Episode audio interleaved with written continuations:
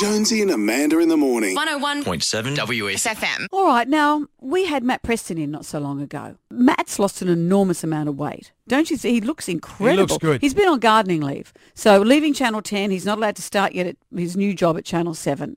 So he's been on gardening leave, which means he's just mucking around. He's been in and the he's garden. been looking after himself. He looks great.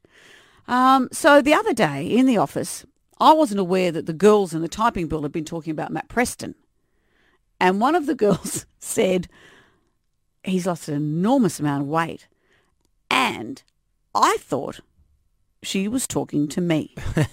I mean, I haven't lost an enormous amount of weight, but I thought, You look I- good. but I said, really? Do you think so?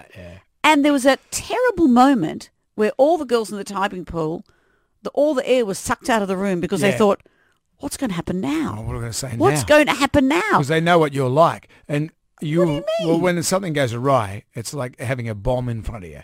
Red wire. That's not blue true. wire. That's not true. It's true. But how do you get over the embarrassment of that? Exactly. And so How did what they? she did, she did a really good job. She said, "You too," but I was talking about Matt Preston. and so because we could laugh about it, it wasn't as embarrassing as it might have been. Yeah, that wasn't meant for you. That but often happens where you think, well, there's a comment, but it wasn't meant for you.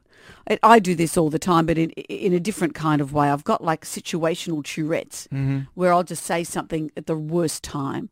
A classic example, I was with a group of friends and one of us wandered off. We all got out of a car. One, I said, we've lost one of our members. And I turn around and there's a man with one leg What are on the some chances? crutches. What are the chances? What's he doing? And I look him straight in the eye, and as I'm as the tail end of my sentence happens, we've lost one of our members. Hmm. Yeah.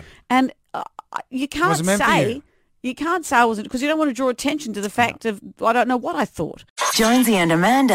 Morning. 101.7 WFM.